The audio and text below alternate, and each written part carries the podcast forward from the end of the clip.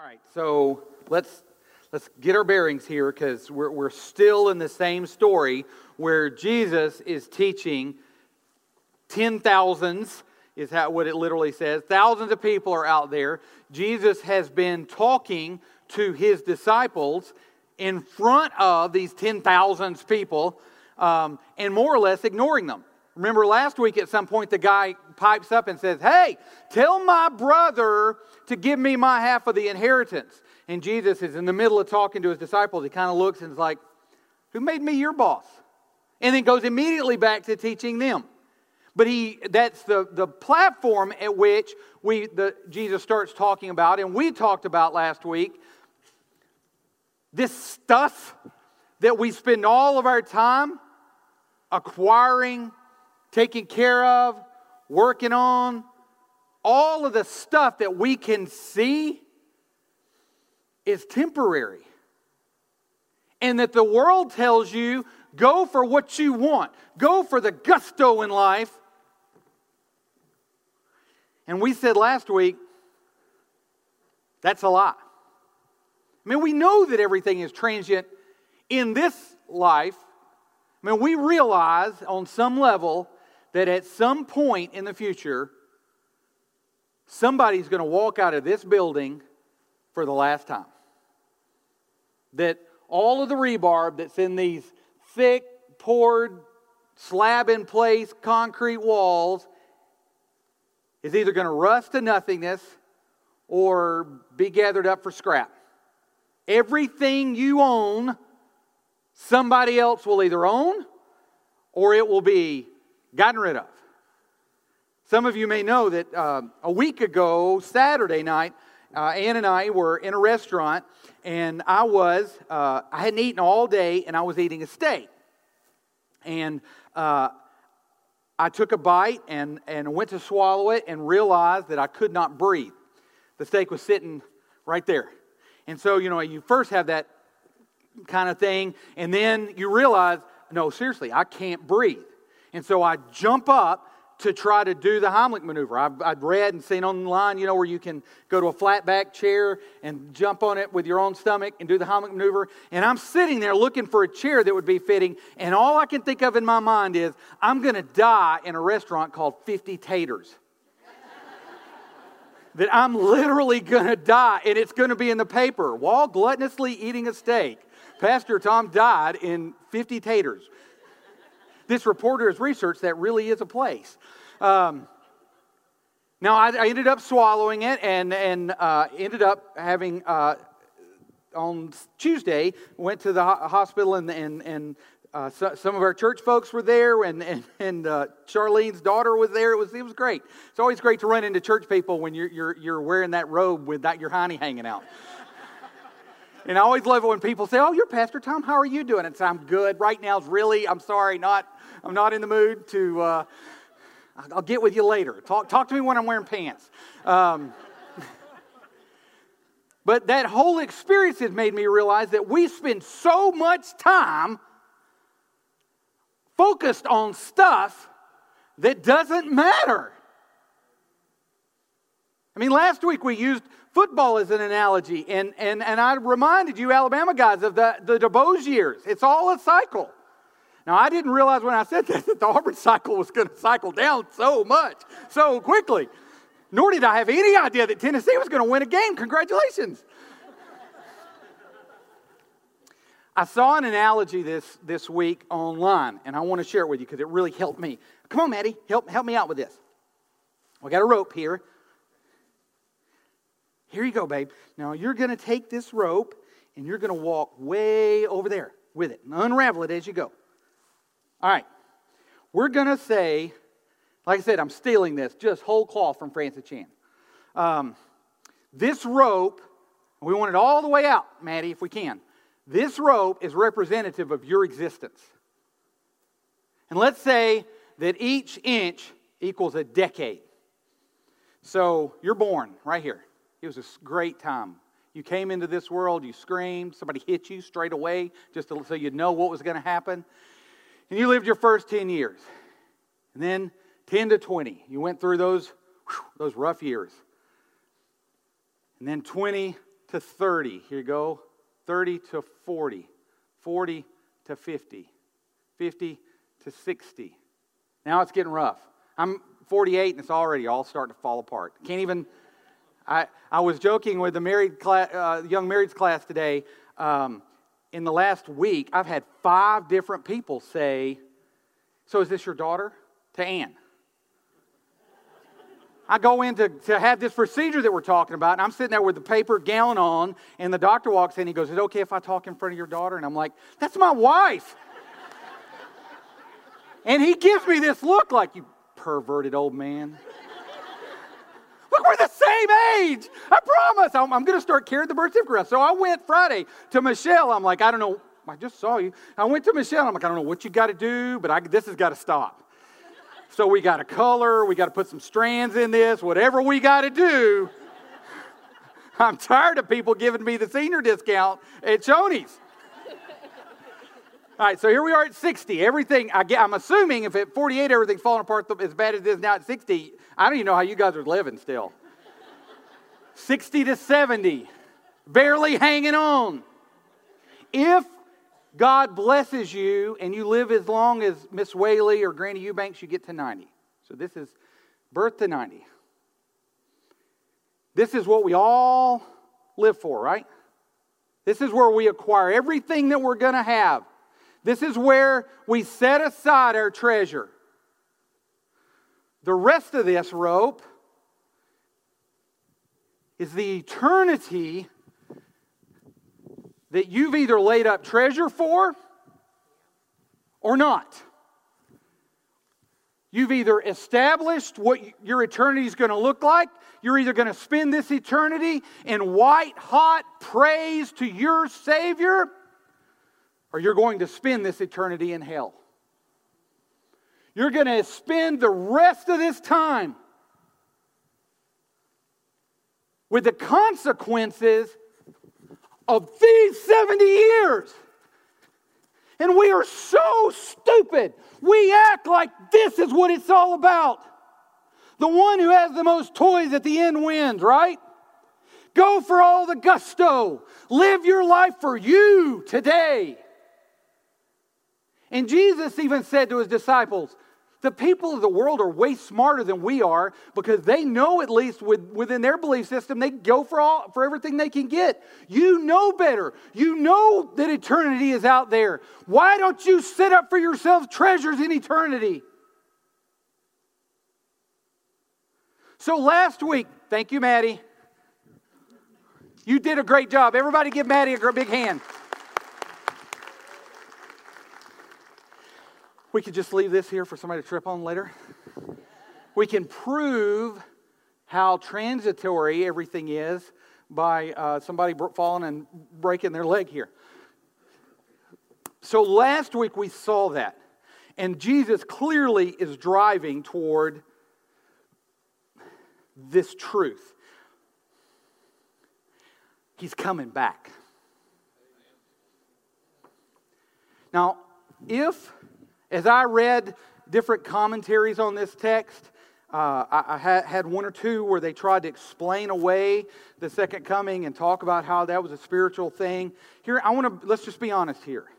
If Jesus isn't coming back, we are stupid.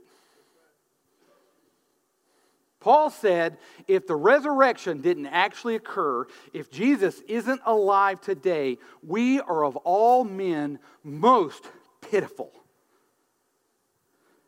if, and I will say, if Jesus rose from the grave, he said, I'm coming back. And if he ain't coming back, if we jettison the second coming, then we're missing the point and we're wasting our time. We need to all clear out of here and go to Vegas and get tore up. Because if Jesus isn't coming back, this is stupid. But we know in Acts chapter 1 After Jesus ascended the first time, the angel showed up and said, Men of Galilee, why do you stand looking into heaven? This Jesus who was taken up from you into heaven will come in the same way as you saw him go into heaven. He's coming back. I love to do believers' funerals because there is an honor and a privilege to stand there and be able to say, This ain't him, this ain't her, and her story isn't over. She's coming back.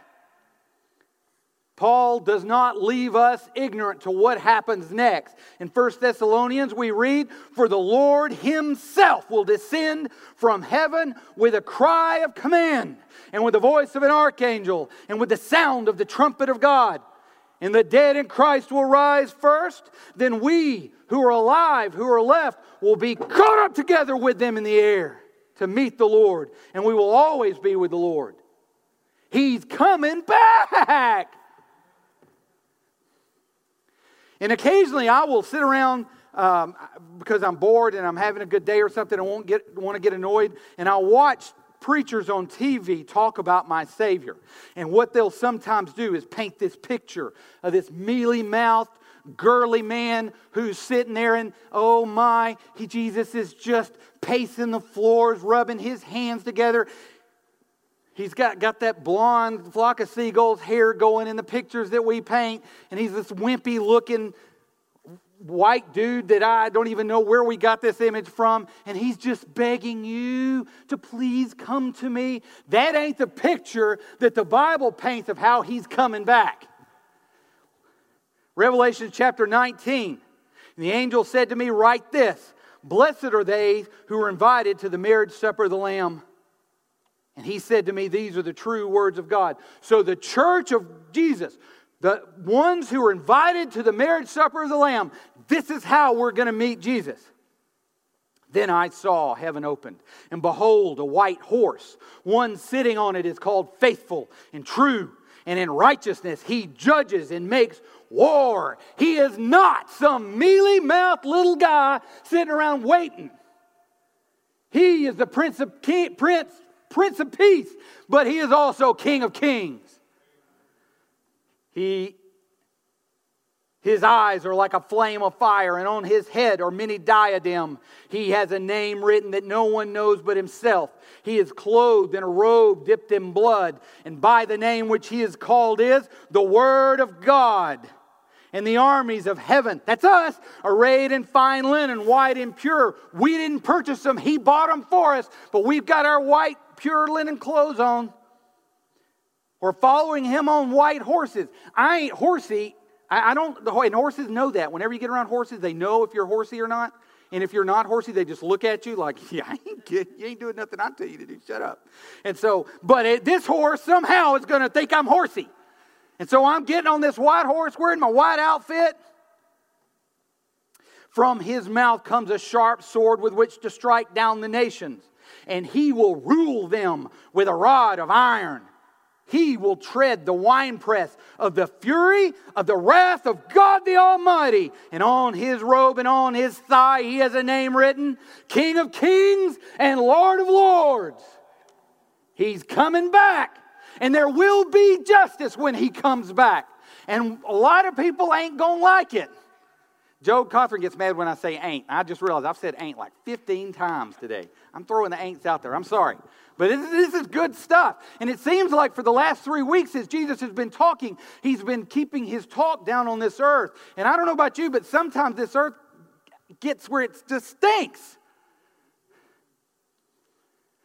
And so Jesus is saying, Look, you're focused on the wrong thing. And to help them understand how to be focused on the right thing, he gives them three ways to look at it. The first one is be like men who are waiting for their master to come home. Well, actually, the first one was, oh, I see I'm getting behind here. The first one was, is to gird up your loins about you, how you're dressed. Now, this doesn't make a lot of sense to us because we don't wear clothes that require this. But if you think in your mind back to flannel graph days, you've seen pictures of guys who they're wearing like a tunic and then they're wearing a robe over that. And they got a belt around the tunic and they got the long robes, right? Any woman in here who's tried to walk in a tight skirt knows the problem. You can't do it very well. You got the roby parts all flapping around every which way. And so, if you were about to go into battle, and, and there are hundreds of examples of this in the Old Testament, the command would be given to gird up your loins about you. What that means is you reach between your legs, you grab the back side of that robe, you pull it up between your legs, and then you put that belt over the outside so that the, your, your robe is cinched up around your legs so nothing is going to get in your way so you can fight. Now, in this particular case, Jesus is saying there's servants that are waiting on their master, and they don't, it isn't about being all pretty, it isn't about being all frilly. You need to get everything out of your way that's going to be a, a hindrance. We don't understand how to do that. We do not know how to remove things from our lives that are in our way. And I'm talking from experience here. I'm not just sitting here preaching to you. Let me give you one good example. Every one of you carry a computer around in your pocket that has more computing power than put men on the moon. And what we typically use it for is to gripe about each other.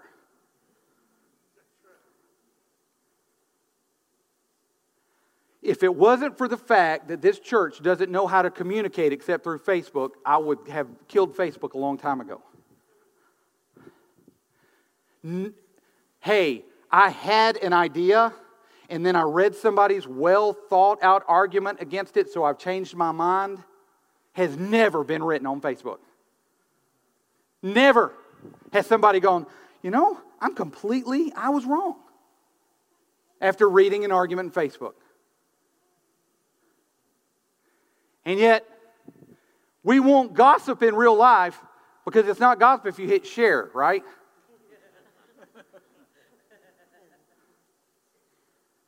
there are people that are, are Facebook and, and, and text, they are big men on Facebook.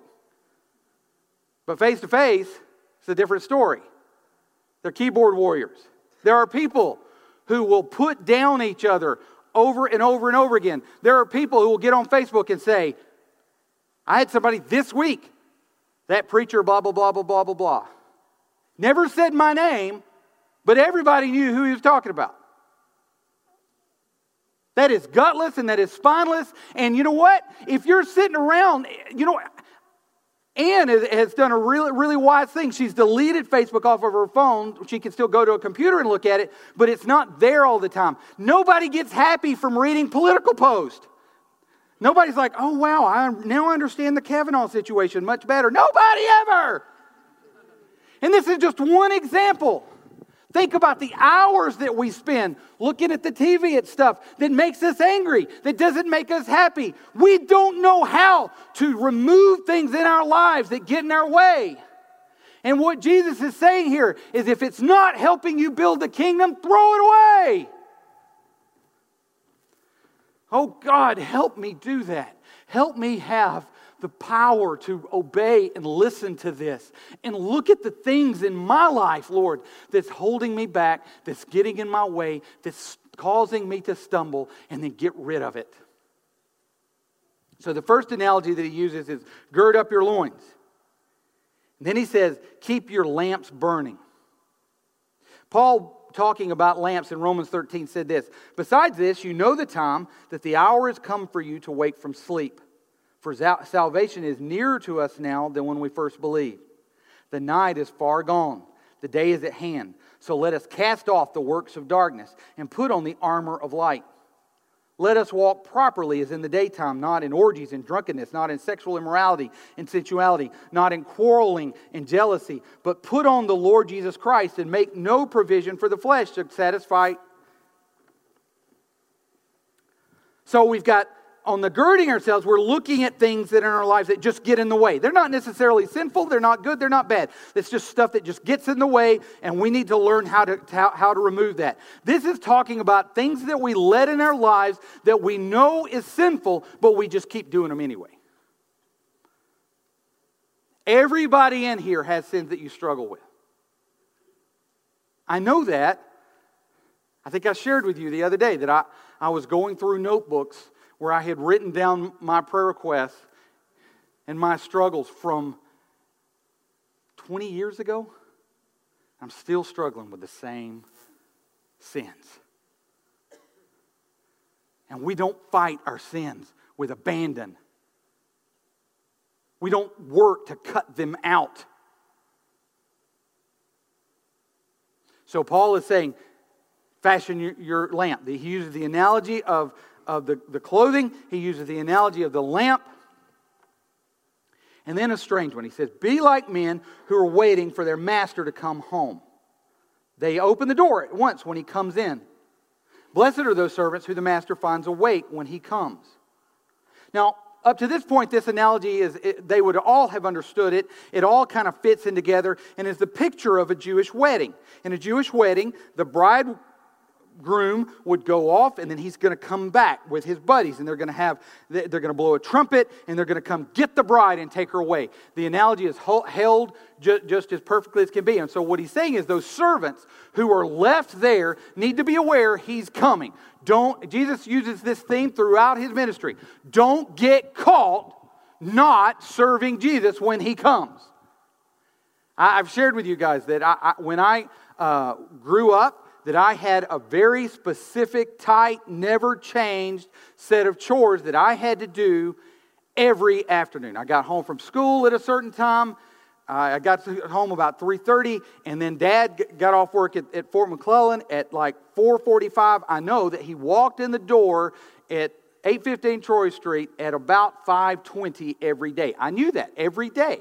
And I had jobs to do. I had to make sure that uh, the fire, if, if, it was in the winter, that there was a fire. I had to make sure that there was at least three days worth of dry wood on the porch. In case it rained, we would have dry wood because we heated we heat with a fireplace. And so I had to make sure that that happened. I had to make sure if it was summer that the grass was cut, the weed eating was done, that the, the place, the yard, every, I, I had my chores. I knew what they were. I knew what time he was going to get home. You would think that, that a person as super intelligent as I am would walk home, do what he's got to do, and take 20 minutes, and you're done.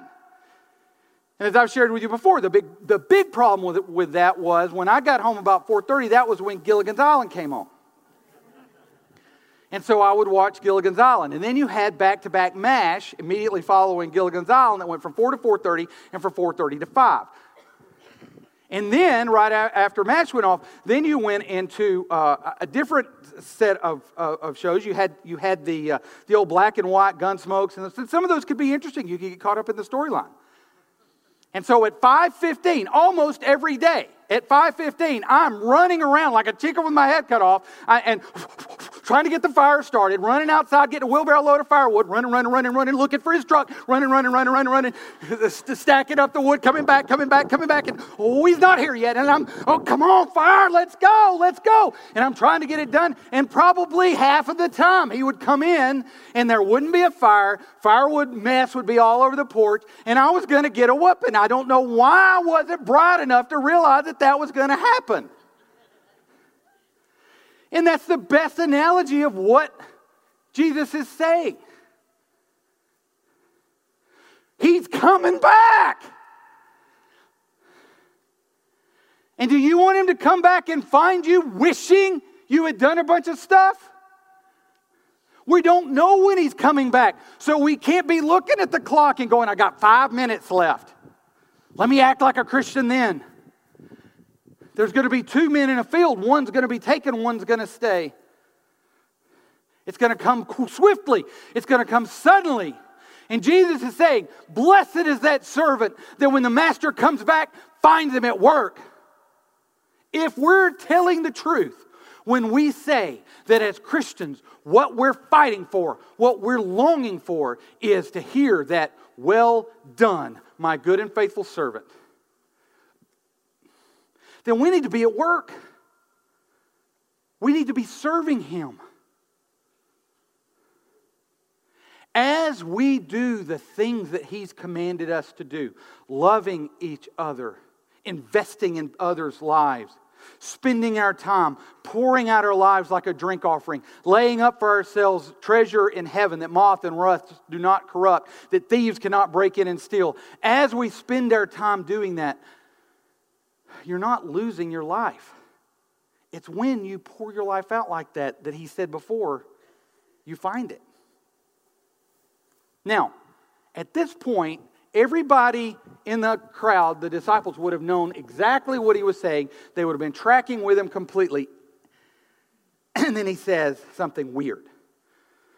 Truly, I say to you, he, which is the master, will dress himself for service and have them recline at table, and he will come and serve them. If he comes at the second watch, the third watch, and finds them awake, blessed are those servants. And then he continues, but know this that if the master of the house had known at what hour the thief was coming, he would not have left his house to be broken into. Now, but the, the strange thing here is that everybody in that audience would have gone, wait, what? The master doesn't come home and then serve the servants. That's not how it works. That's not how it worked in the first century. That's not how it works now. I have never walked into a restaurant ever and said, How are you guys doing today? So I'm so glad to be here. Mr. Waitress, can you have a seat? Could I get you something to drink? You like some water? I'll be right back with that. Would you like, would you like lemon with that? And then I, I, get them, what would you like to eat? I know you've been working hard all, all night here serving other people. Let me, let me get you something to eat.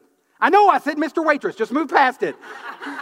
Oh, for the love, my family sitting here going, hey, he said Mr. Waitress. I know, I know. I've already corrected it in my head. I'm going to get Brian to fix the video. Let's move on.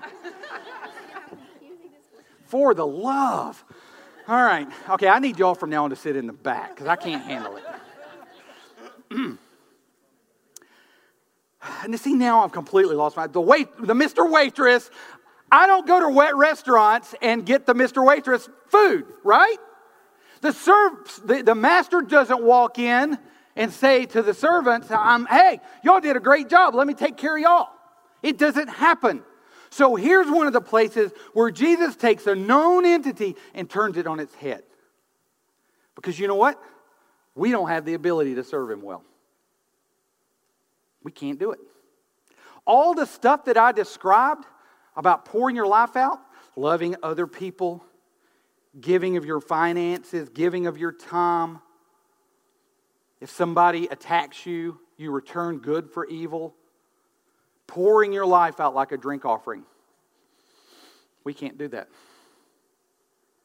We can try really hard, we can try to white knuckle through it, but the reality is it's not possible because we're still broken people. And so the way that we do that is that when I as like we've talked about, when I pull up through a drive through and they're like, could you pull up a little bit and we'll bring your order out? And I'm like, no, I ain't pulling up. I see y'all in there on your phone. Bring me my burger. Bunch of losers. You think you, come on. When I had that kind of attitude, what do I do? I drop my hand and say, God, I need your help right now. When somebody sends me an anonymous letter to tell me how bad I suck as a preacher, and I read that, my desire is not to go, you know, here's some possible sin issues that I, I, I, need to deal with. I need to look at this seriously. And no, I don't look at that. I'm like, you gutless wonder, didn't even put your name on the letter. Ah! And then go find Garrett and yell at him about something that's totally different. That's what I want to do, right? Or go home and yell at my kids, clean your room. Like, what? What is going on? No, what I have to do is I have to pray. I have to ask for the Master to give me the strength to act like He's called me to act. I don't have the power within myself.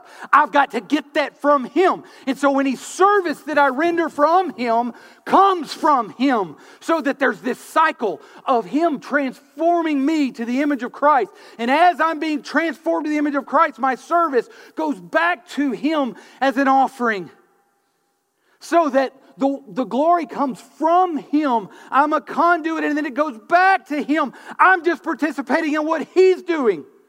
Any good that comes from me didn't come from me, it came from Him.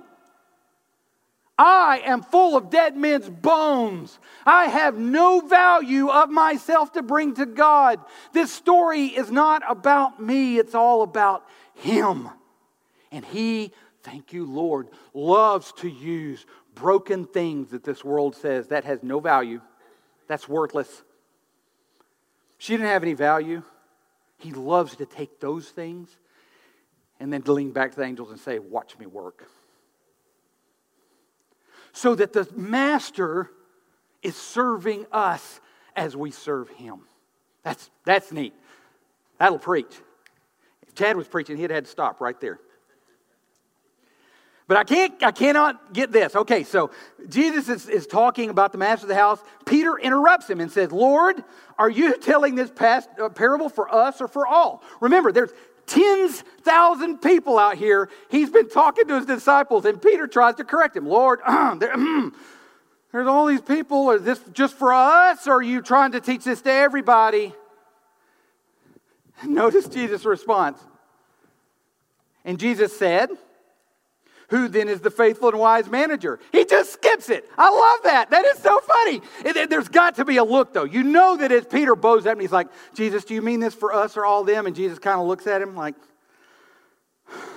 so anyway, as I was saying, Jesus just absolutely skips the question. Shut up. he said, Blessed is the servant. He goes right back to what he's saying. Blessed is the servant whom his master will find so doing when he comes. Truly, I say to you, he will set him over all his possessions. But if the servant says to himself, My master is delayed in coming, and begins to beat the male and female servants and to eat and drink and get drunk, the master of the servants will come at a day when he does not expect him, at an hour he does not know. What Jesus is saying here, he's recognizing, I think everybody in this room, if I were to pass out a questionnaire and said, How many of you believe that Jesus is coming back? I think I would probably have a near unanimous, yes, I believe he's coming back. But if I were to look at all of our mine included checkbook, am I living my life like Jesus is coming back? If I were to look at my calendar or my Google timeline to see what I'm spending my time doing, would that show that I believe that Jesus is coming back? And so, what Jesus is saying here is the natural inclination is to go, well, he didn't come back yesterday, so he's probably not coming back tomorrow. So I'm good. I can do what I want to do. And Jesus here is warning us against that. Remember in your mind, keep it out there in front of you. Remind yourselves, remind each other, He's coming back.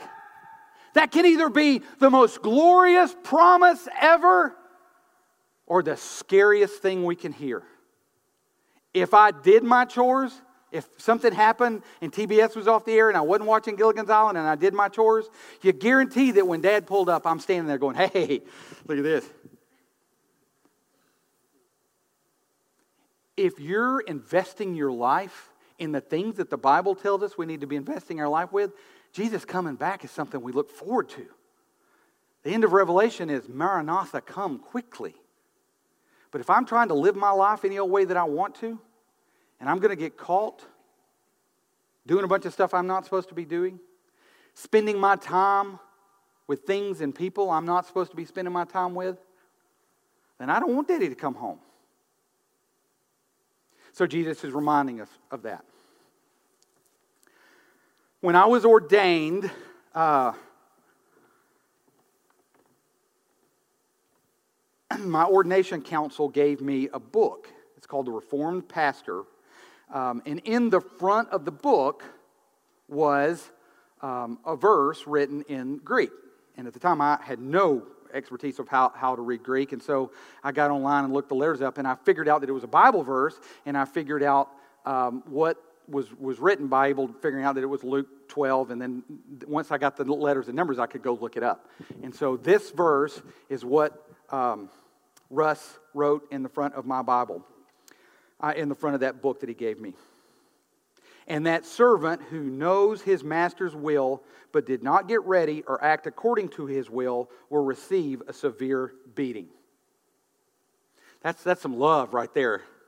So that was the verse that my ordination council gave me. so that servant who knows what his master's will is but doesn't do it and does what they want to, he will receive a severe beating. I'm just going to leave that out there. There's nothing really to preach about it, it just says what it says. We got to move forward a little bit.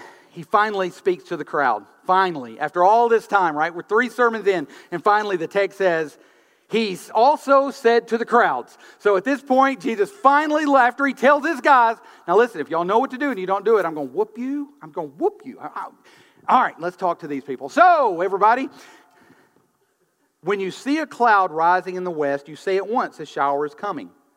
And so it happens. And when you see the south wind blowing, you say, there will be scorching heat. And it happens. You hypocrites, you know how to interpret the appearance of earth and sky, but why do you not know how to interpret the present time? And why do you not judge for yourself what is right? As you go with your accuser before the magistrate, make an effort to settle with him on the way, lest he drag you to the judge, and the judge hand you over to the officer, and the officer put you in prison. I tell you, you will get out of you, get out until you have paid the last penny. All right, this is what Jesus is saying here. He looks at the crowd and he says, Y'all know how to figure out what the weather's going to be the next day. We have a saying, uh, red sky night, sailors delight, red sky morning, sailors take warning.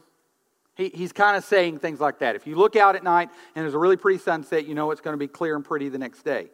I don't know why that is. I'm sure some of you in here could tell me. But if you get up in the morning and the sunrise happens and it's all red, you know that that day there's going to probably be rain. We have thousands of those. This year, I cannot tell you. I, have actually started jotting some down in a notebook because they're so funny. We're supposedly going to have a super cold winter this year because the persimmons are in, have spoons.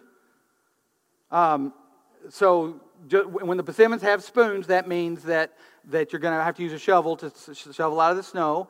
I've heard that uh, we're going to have a super cold winter because there were, what, seven fogs in August, so we're going to have seven snows. Um, you guys are all looking at me crazy. Have y'all not ever heard these? Y'all should have met my mama. Man, she was full of these kind of things. Um, the, the caterpillars are really woolly right now, and so we're going to have a super cold winter because the caterpillars are woolly. The stink bugs are taking over, and that says that we're going to have a super cold winter.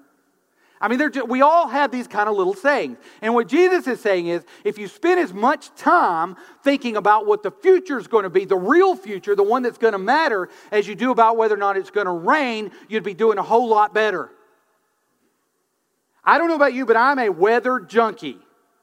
I've got Ant calls it Woo, but it's Weather Underground. I've got the Weather Channel. I've got, I've got like five apps, and my favorite app is the Radar app. Like I'm going to look. Anna has accused me of doing this, and I think I actually have. Where I'm sitting here looking at the radar on my phone, going, "I think that's a Hook Echo right there." hey, we got to respect the polygon. Let's go. Let's go. Like I'm going to be able to figure everything out. I, I just love looking at the weather because I want to know is it going to rain tomorrow? I don't want to clean up the t- toilet paper that the kids threw in my trees. I want it to rain.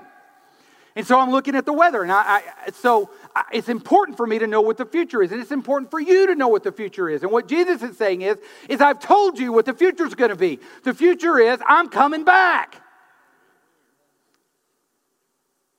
And so you're going to have to deal with how you live your life. I'm coming back. And he closes with this analogy.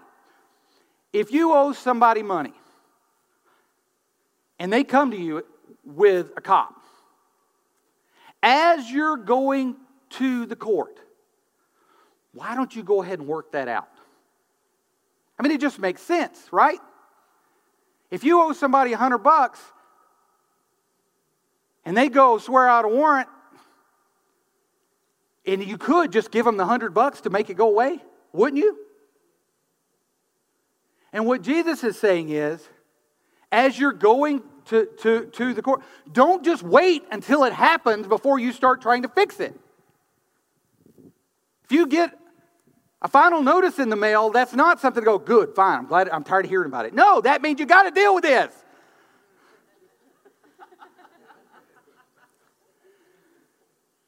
and so, what Jesus is saying is in your life, don't wait till you're standing in front of the judge, because then it's going to be too late.